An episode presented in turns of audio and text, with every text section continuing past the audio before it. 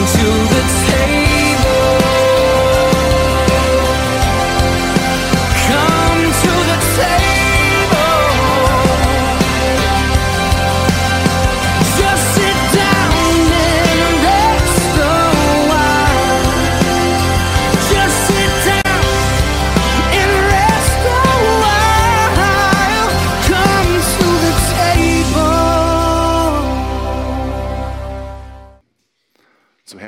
Father's Day, everybody, and dads especially. I hope you had a donut, maybe your favorite slice of uh, gas station pizza, or whatever guilty pleasure you have on a Sunday morning. I hope it was fulfilled. So I'm, I have a shirt on that says "I love you 3000." It's one of my favorites. Uh, I had a really good friend of mine make this for me, and it has handprints of my kids all over it. And then there's a little heart on my belly. And it's uh, for baby Ephraim. And if you see him, he's wearing I Love You 3000 shirt too. So we're matching. So it's, it's pretty great, right? Um, but Iron Man is my favorite superhero. And uh, the reason Iron Man is my favorite superhero, uh, that's not important. um, but uh, something in the last movie, and if you haven't seen Endgame, I'm going to ruin it for you. Okay? You'll be okay. It's, it's not that big a deal. Um, so there's this scene between Tony and his daughter um, Morgan, and he's putting her to bed, right? And uh, so she's in bed. He kisses her on the forehead, and he says, "I love you tons." And her reply back is, "I love you 3,000." And the, and Tony's response is like, "Wow, that's crazy. That's a lot. 3,000. And so he, he closes the door and it's good night and all that. And he walks out into the living room and he's talking to his wife, Pepper, and he's like, hey, it's not a competition or anything, but Morgan loves me 3,000. And uh, I think you were somewhere in like the 600 range. and, uh, and and when I saw that for the very first time, I was like, that hit my dad heart hard. And um, and so it is my prayer and my hope that dads that you can bask in those moments. Um, and then if uh, you are a son, that you would trust that your dad has those moments. If you're a daughter, your dad has those moments. And uh, if you're not really able to see yourself in there, just know that God, your Father, has those moments as He sees you. So, so kiddos, give that dad an extra big hug that's here with you, or that grandpa that's big here, and uh, let's pray together. God, thank you for dads, and thank you that you are our perfect dad. And so, God, we pray for your blessing upon the earthly fathers here, that you would give them wisdom on how to delight in the blessings you put in their life, and you would uh, give them wisdom on how to lead their families and lead their communities and lead the people around them that you have placed in their charge. God, we love you. We give you this morning and this service, and it's in your name that we pray. Amen. All right, kiddos, good job. Thanks for your help. Get out of here.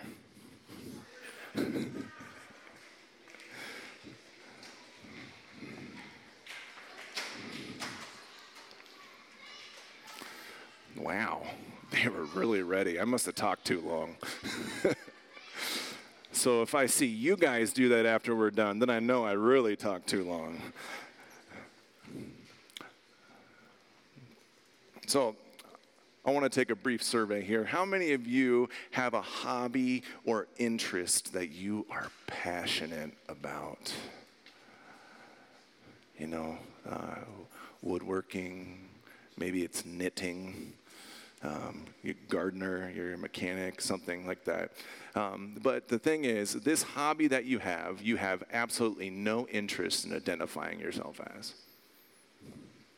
And you're like, well, why, why, why would I do that? Let's, let's say you're good with, with wood, but you wouldn't want to advertise yourself as a carpenter, right? Because you can get signed up for all sorts of stuff and get in trouble real fast, right? Or let's say you're pretty good at f- drywall finishing. You're going to keep that a secret because I don't care who you are, no one likes to do drywall, right? I like to cook and I love talking about cooking, but I would never say I'm a chef. You know, and, and I play music, and, and uh, but I would, I'm really hesitant to call myself a musician. I'm not bad. I do okay, but I would not gig myself out on the weekend in Kansas City for that. Uh, if I would even call my consider myself a little bit of a hack, and I think that would be a gracious uh, title in, in music for me. But I'm, I'm asking this because I want you to begin to think about what, who, or whom you identify yourself as. What, who, or whom do you identify yourself as? And I want you to be thinking about that as we are talking through this today. If you would with me, turn on your Bibles. Yes, I said that right. Turn on your Bibles or turn in your Bibles to Romans chapter 8, verse 9. Or you can be lazy and look up here. It works too. It's Father's Day after all. So in Romans it says this, but you you do not identify with your old nature, but with the Spirit, provided that the Spirit of God is living inside you. For anyone who doesn't have the Spirit of Messiah doesn't belong to him. So, where do you place yourself as belonging? Is it a political party? Is it a social movement, a sports team maybe, religion? Is it a, social class? What is it? Who is it? That you easily identify with and declare association or allegiance to. Now, I know I just threw a lot of questions at you, so let's try that again. I want you to think about who is it or what is it that you identify and declare your association with because it matters. And if you aren't thinking about that, whatever else I say is going to go in one ear and out the other. And depending how excited I get, that might happen anyways. Hopefully, I get more excited. So, the saying, birds of a feather flock together, comes to my mind when thinking about this topic. And the, the idea that people with similar interests and like mindedness have a tendency to stick together, right? So it is one way to achieve unity, but homogeny is not the movement of unity that is shown in the kingdom. Homogeny is not the image of unity that we see in Revelations 5, verses 9 and 10 as you can see here, this is what that image looks like. And they sang a new song You are worthy to take the scroll and break its seals because you were slaughtered.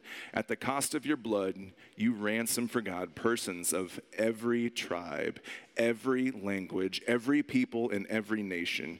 You made them into a kingdom for God to rule.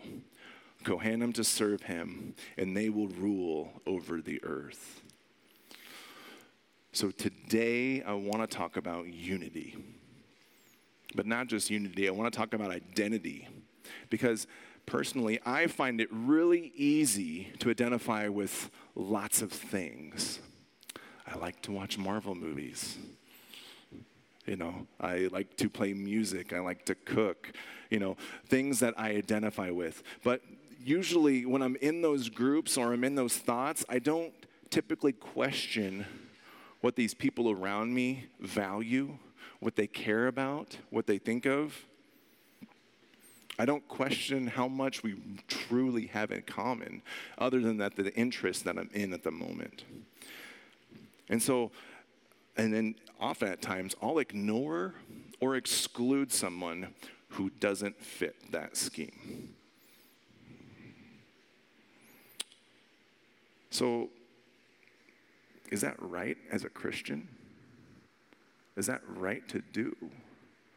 To be focused on this thing that I like to do and not care what everyone thinks and values as I identify with them? That's the question I'm asking. Is that okay to do as a Christian? Should I be focused on associating with others that have the same standards economically or social, uh, maybe the same sports team affiliation, maybe beverage preferences, political and gender preferences? Am I really sticking to the birds of a feather? So, this is what the main thought is here that every Christian should have more in common with one another than someone who's not a Christian. Now, many of you have little red flags going off. Wait, wait, wait, wait, wait, wait. How is that possible? How can I have something more in common with a Christian who I don't know anything about, who is even clear across the world? And I'm going to tell you. So, and I understand that even this might not be true for most of us, you know, and but as a Christian, we should have more in common with Christians than people who are not Christians. So then, how can I relate to someone with a different culture?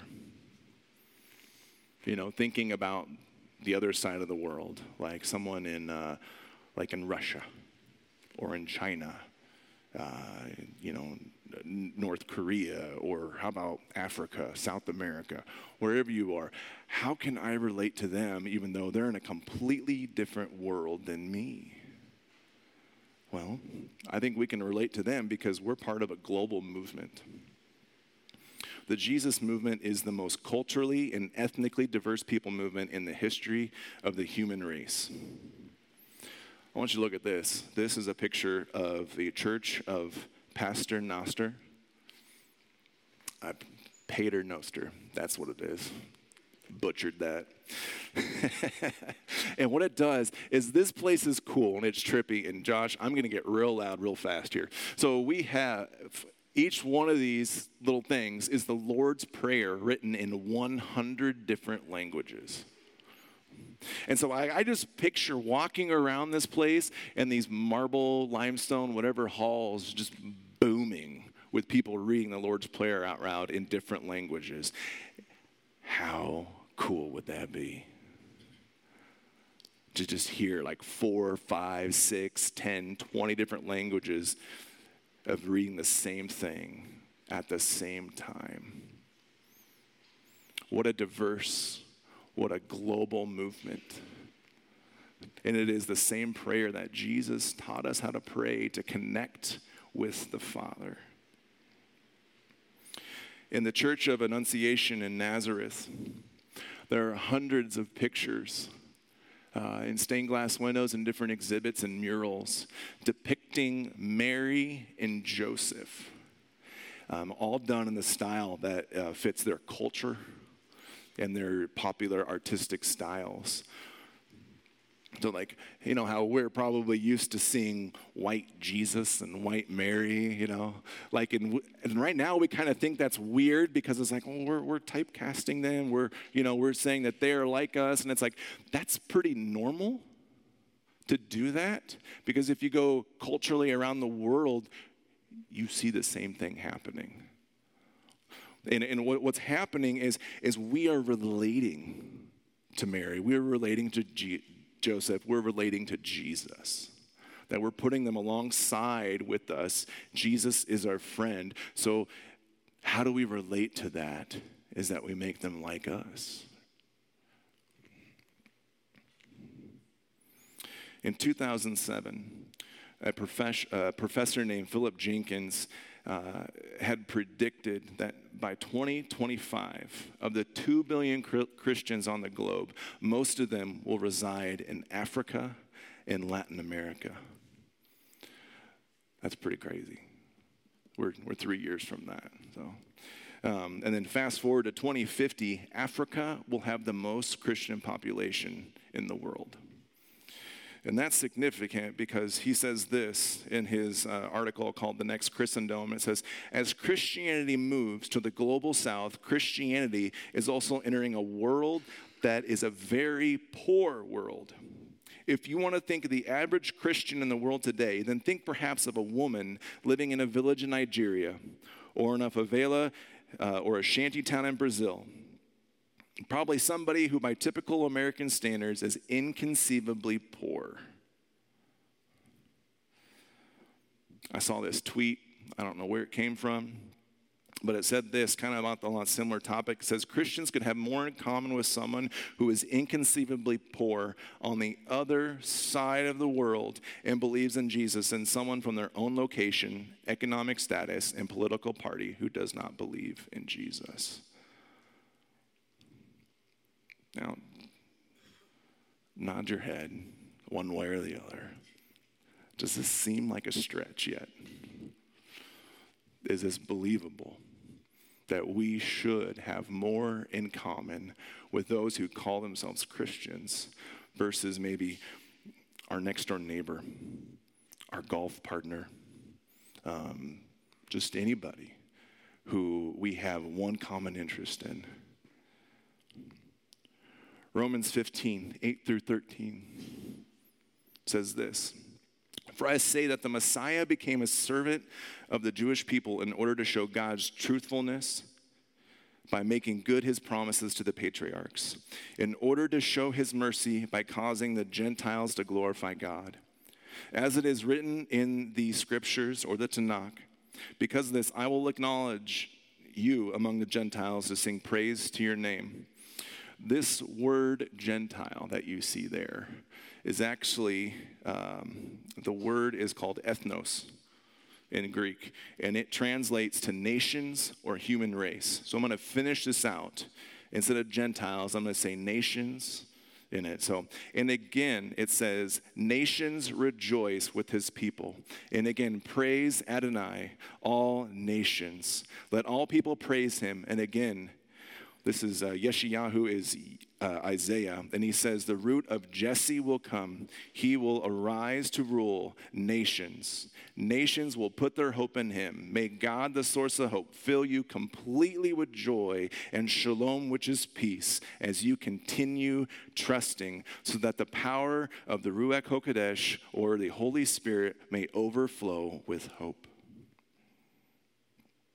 I love that picture of it just being the nations crying out and praising. So, what we read about in Revelations, that is tying that in and is revealing God's cry for the nations to praise Him. And, and when you read any of these epistles, what they're working at fulfilling is the Great Commission, right, given to them by Jesus. And, and, and when they are writing these things and they're envisioning going out, what they're working to fulfill is actually shown in Isaiah 66, 18 through 21. They are working to fulfill this prophecy. So let's go there and check it out. The time is coming when I will gather together all nations, all languages, and they will come and see my glory, and I will give them a sign. I will send some of their survivors to the nations of Tarshish, Pul, Lud, which are archers, Tuval, Greece, and the most distant coasts. You guys remember Nineveh? Tarshish was not Nineveh, right? VeggieTale people, anybody? One ticket to not Nineveh, please. Um, so Tarshish was the one end of the known world, right? And so they, he's sending that, he's saying here in Isaiah that they're sending out people to the ends of the world to spread his name and glory. So we'll pick it up here. Where they have neither heard of my fame nor seen my glory, they will proclaim my glory to these nations, and they will bring all your kinsmen out of all the nations as an offering to Adonai on horses and chariots and wagons, on mules, on camels, to my holy mountain Jerusalem, says Adonai. Just as people of Israel themselves bring their offerings in clean vessels to the house of Adonai, I will also take Kohanim and Levi from them. That's such a cool picture to me. And then, like, as they're leaving towns and going out and preaching the gospel, that they are in their minds are like, we are getting closer. We are getting closer we are getting closer. And so to me, it's no wonder when they would say, uh, the, the end of days is coming. It's because in their mind, each body they built up was bringing another community into knowing and into the revelation of who Jesus was, the Messiah. It's- I think that's so cool. So, so we are part of a global movement. So, shouldn't we have the motivation to relate to believers no matter where they're from? More than the motivation to cheer for the same sports team, more than to cheer for um, and root for our political party, to have our way. And I will confess that I have a difficult time thinking that I'm going to be able to relate to somebody in a distant land. You know, be it Africa, China, or wherever. You know, but maybe me not wanting to think about it is my inability uh, to relate to them reveals the depth of my evangelism. Or, or maybe it reveals the boldness of my faith, or lack of boldness in my faith. I think it also might be that I've spent too much time relating to the things that don't matter. And that's the one that hurts. like, so I think I, I think I've lost some of you because I've read lots of Bible. So I'm like, I'm trying to want to bring you back in. But like, think about it. Like, if if I've spent so much time thinking about Iron Man and watching Marvel movies, and that's who I'm relating to and how I'm relating to, or, you know, I've started working in an, a mechanic shop, so I've been thinking about cars, how to fix cars, and how to relate to people fixing cars, that I've not considered and thought about what I have in common with these starving in Ethiopia or I have not thought about the suffering of uh, people in uh, Darfur or uh, any other places where genocide is happening. You know, or let's talk about China where there is persecution and shutting down of churches that they meet underground. I'm not thinking about what I have in common with them.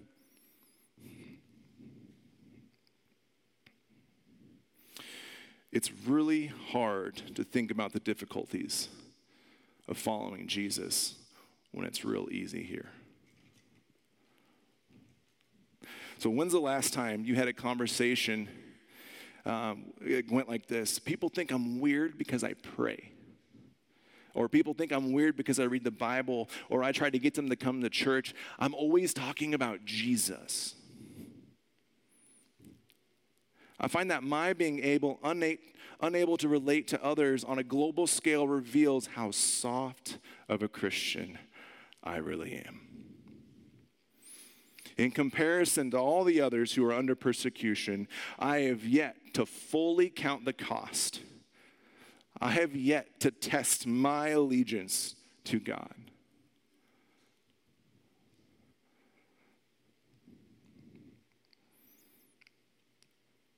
Next. How can non Christians have less in common with the believer when we like the same things? So let's say you have a neighbor. You guys get along great. Stay in the driveway, you kick rocks, you talk about what you're going to do in your and how you're going to mow your yards differently or, or maybe you help each other you know with different projects around the house you guys have all sorts of stuff in common but uh, he doesn't want anything to do with church or God. And, and he doesn't mind talking about spiritual things, but he doesn't want anything to do with God. I had a friend just like that. Uh, we were working at Target together. We were, you know, there's like three guys that worked, so we were like surrounded by women managers, and it was, whew, it was interesting sometimes. So uh, so me and him bonded over being guys first, and then uh, he introduced me to uh, mixed martial arts like jujitsu, and uh, he was an MMA fighter. And I didn't get that at first, and then he showed me like how cool it was, and I'm like, yeah. Um, and I'm a total softy, okay? So MMA doesn't fit me at all, okay? So that he got me into it, it's kind of a big deal, you know? But uh, we liked playing chess, we liked bonfires, and we liked a lot of the same music, right? So we got along really good. So I had him over for a bonfire one night. We're playing chess in my driveway, and and for I don't know how we got on the topic, but we got talking about God, and I was like, "Man, Brian, I see light in you." And he's like, "Oh, thanks, man." Like he was just always really positive, and I just saw light in his heart. And uh, I'm like, I see light in you, and I don't think God's done with you. And his response was like, Yeah, you know, I grew up going to church, and I just, I just don't want anything to do with that. And so our conversation kind of just fizzled out at that point. You know, it's like, what do you want me to do? Like, hold him to the ground and say, why? That's not going to work. Friendship over. Um, but our allegiance to Jesus looks vastly different than those who don't have allegiance to Jesus. So, those who don't follow, you know, if, if ours, our relationship and, and allegiance looks like those who don't follow, we have to ask ourselves a really tough question Am I really faithful to Jesus? Romans 8, 5 through 8 says that this. So, for those who identify with their old nature, set their minds on the things of the old nature. But those who identify with the Spirit, set their minds on the things of the Spirit. Having one mind's controlled of the old nature is death. But having one mind's controlled of the Spirit is life and shalom. Pretty big contrast, right? For the mind controlled by the old spirit, the old nature is hostile to God because it does not submit itself to God's law. Indeed, it cannot. Thus, those who identify with their old nature cannot please God. We have an issue with people who do not associate with God. And we might love them to pieces, but we're definitely not in the same camp. We are to identify with the Spirit. And now tell me, who are you supposed to have in more in common with? The believing or non believing person. If you were to operate in life and shalom, in God's way, versus your old way, which is death, who do you have more in common with as a follower of Jesus? We're over here. I want to look at Romans chapter 7. We're going to go backwards here, starting in verse 11 and 13.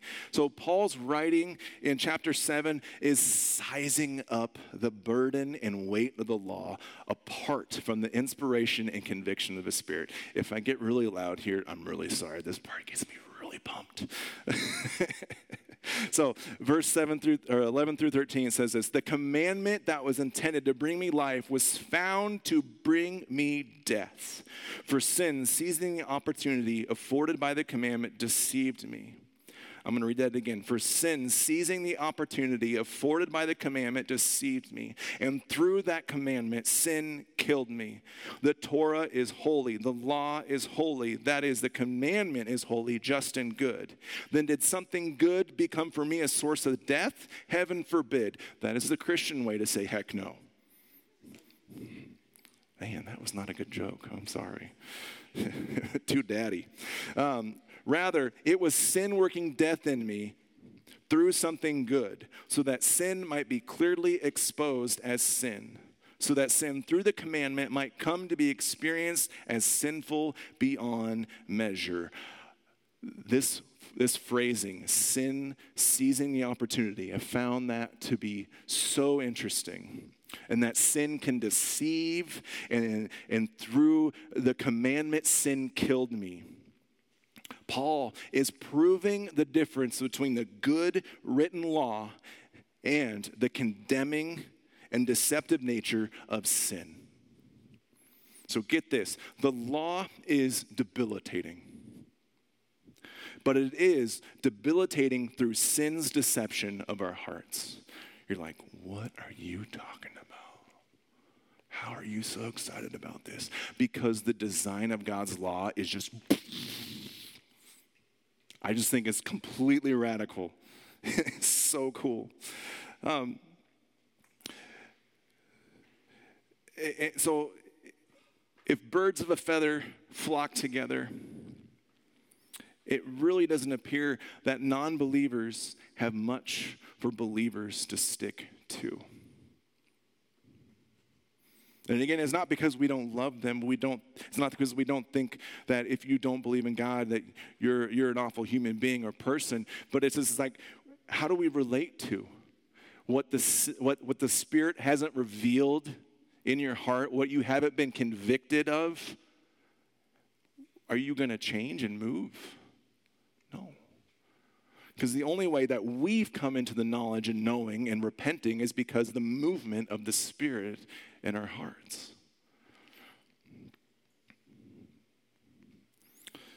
Next question here is why should I care as a Christian that I have less in common with other Christians? So, uh, another way to put that is why should I care if, uh, if I can relate to my buddy who's not a Christian versus, you know, the person who's across the country who is a Christian? Why does it matter? And uh, it matters because we're guided by the Spirit. Romans 7:14 says this, "For we know that the Torah is of the Spirit, but as for me, I am bound to the old nature, sold to sin as a slave." I, I, I think this is so cool. That the law is of spirit. And, and this word spirit in the Greek is uh, pneumatikos, meaning relating to the spirit realm. Torah, the law is of the spirit realm. And that is an incredible qualifier. And is critical for gaining understanding uh, and leveraging the full potential of God's law. We must depend on the context and revelation of God the Father. Martin Luther has this to say about Paul's comments here. It's going to be up there so you can read along with me. If the law were physical, then it could be satisfied by works. But since it is spiritual, no one can satisfy it unless everything he does springs from the depth of his heart. But no one can give such a heart except the Spirit of God, who makes the person be like the law. How many of you woke up one day and you're like, yeah, I don't need to do that anymore? Something you've been struggling with, and all of a sudden it's just gone. Yeah, I'm waiting for it too. but it will come, I trust. Um, so that he actually conceives a heartfelt longing for the law and henceforth does everything, not through fear or coercion. You know what that word means, coercion? I always like picture someone standing behind me, like bending my arm like this and leading me around. Like it's by force. That's, that's what I see as coercion. So it's not through fear or coercion, but it's from a free heart. Such a law is spiritual, since it can only be loved and fulfilled by such a heart and such a spirit. If the spirit is not in the heart, then there remains sin, aversion, and enmity against the law, which is itself good, just, and holy.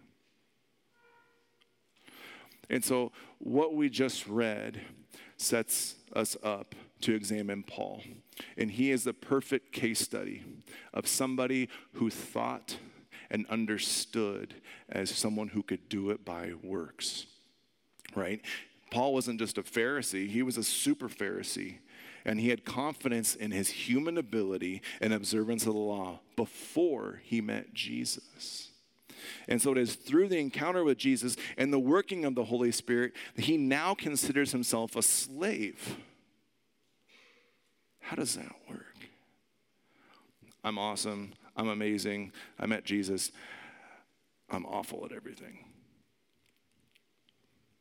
In Philippians 3, he says this We do not pursue, we do not put confidence in human qualifications, even though I certainly have grounds for putting confidence in such things. If anyone else thinks he has grounds for putting confidence in human qualifications, I have better grounds. You think you're good? I'm better. You think you done it good? I did it better. So, what changed in Paul?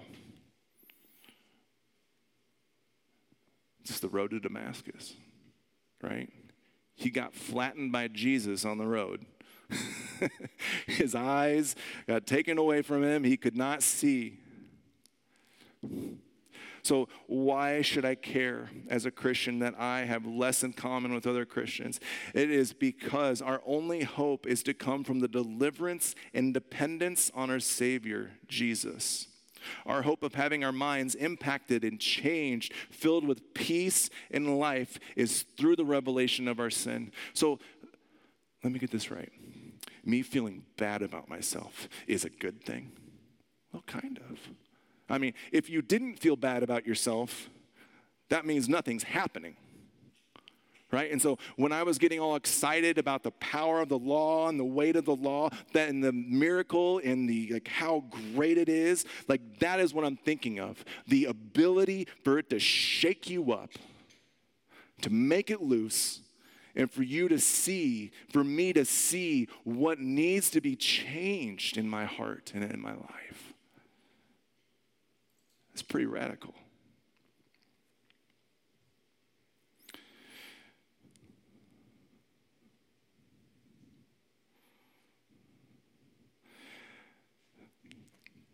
Well, I've talked a lot, so I'm going to skip down a little bit for you guys.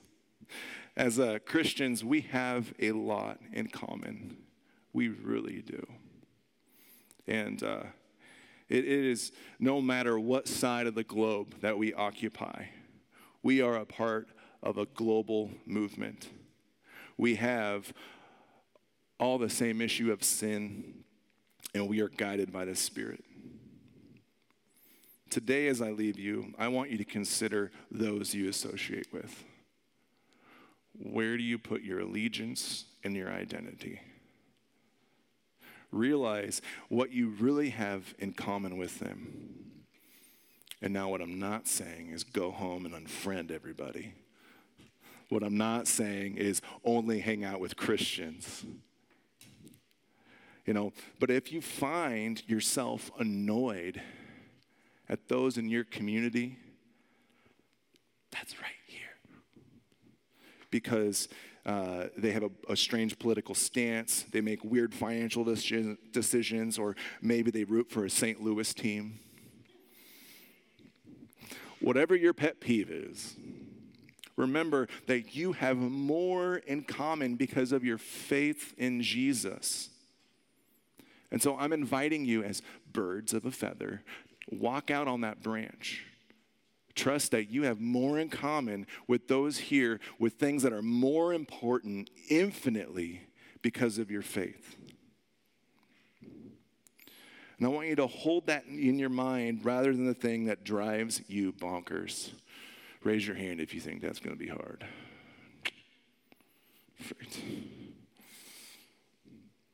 So Let's be unified in our love of Christ and unified in the expression of his love to one another and to all. We are, as followers of Jesus, birds of a feather. Let's pray. God, I thank you for your word. I thank you that uh, it not only uh, inspires transformation in our heart, God, but um, that it has the ability to excite and shake us. So, God, that uh, whatever I said that is helpful, God, I pray that that would stick. And whatever is not helpful, God, I pray that everybody would forget. And uh, Lord, I pray that your blessing would go with everybody here, that they would know that they are cherished and loved by you so much, and that they would trust in your voice, in your identity, in the promise of your unity, God, for this world. that you would send us all out to the edge of the world and proclaim your love. God, we love you. It's in your name we pray. Amen.